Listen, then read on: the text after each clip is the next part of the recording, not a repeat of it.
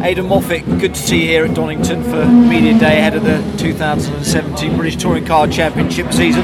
Um, most of the cars, or plenty of the cars here, out on the track at the moment, Aiden, but you're sat uh, in the garage just for a while. No problems or, or anything to be concerned about? No, we're just putting a, a setup on the car. We came from Donington last Thursday.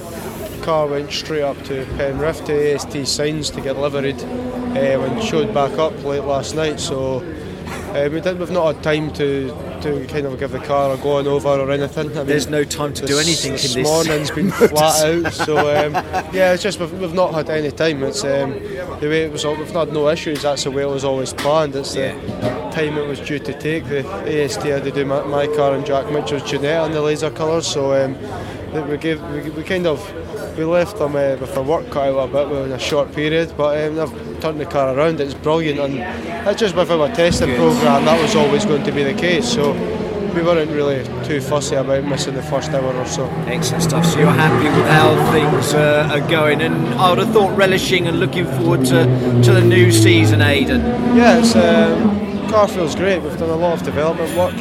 I've done quite a lot of um, driving in the pre-season. And Feel a real difference from last year. yeah, I think I feel a big difference in myself as a driver and, and the car. Uh, team also, so everything's um, coming together well. We've um, all improve, improving as a unit in our own kind of areas. So we should, we, yeah, we should be in for a good, a good shot. But it's, uh, it's British touring cars. You don't, you don't know what's it's going to so happen, difficult, do you? isn't it, Aiden? You know, when I look back on last year and look at your record, uh, your season got better, but it was like a bit too little, too late, wasn't it? You know, uh, finish finish with the flourish, and you more than anyone, Aiden, would have been disappointed with that. Yeah, very you? disappointed. It didn't really, it didn't really sh- do any justice for the pace we had. We were always quick enough to be up there, but we were never up there. We were um, getting caught in a lot of other people's incidents, um, among other issues we had. And uh, yeah, well, it was a shame because we were a lot quicker than what we proved in that first half of the season.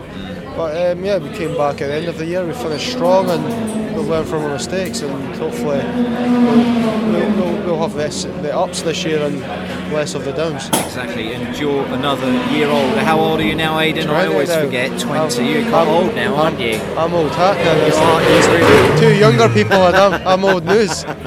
You really are.